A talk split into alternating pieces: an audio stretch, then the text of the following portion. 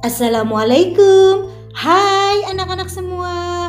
Selamat datang di dalam podcast mata pelajaran tematik bersama Bu Rizka yang akan menemani kalian belajar. Pada episode kali ini, kita akan belajar mengenai kebiasaan-kebiasaan baik dalam menghemat energi listrik.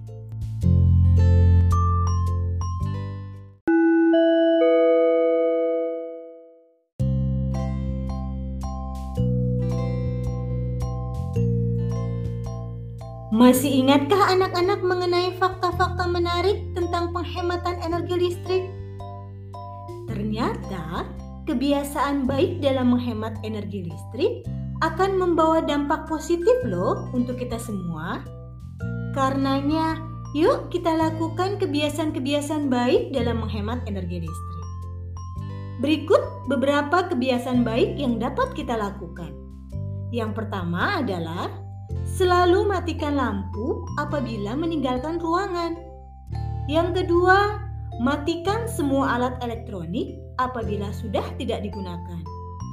Yang ketiga, atur suhu AC sekitar 24 sampai dengan 27 derajat Celcius. Yang keempat, gunakan lampu hemat energi dan kurangi penggunaan lampu pijar.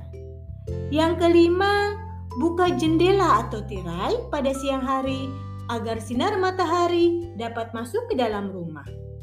Yang keenam, pastikan pintu kulkas selalu tertutup rapat dan isilah kulkas secukupnya.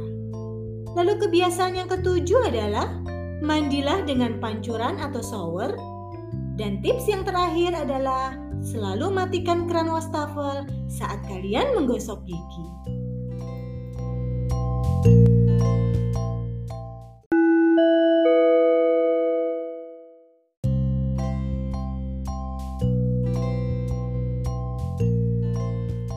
Nah, itu dia pembahasan kita kali ini.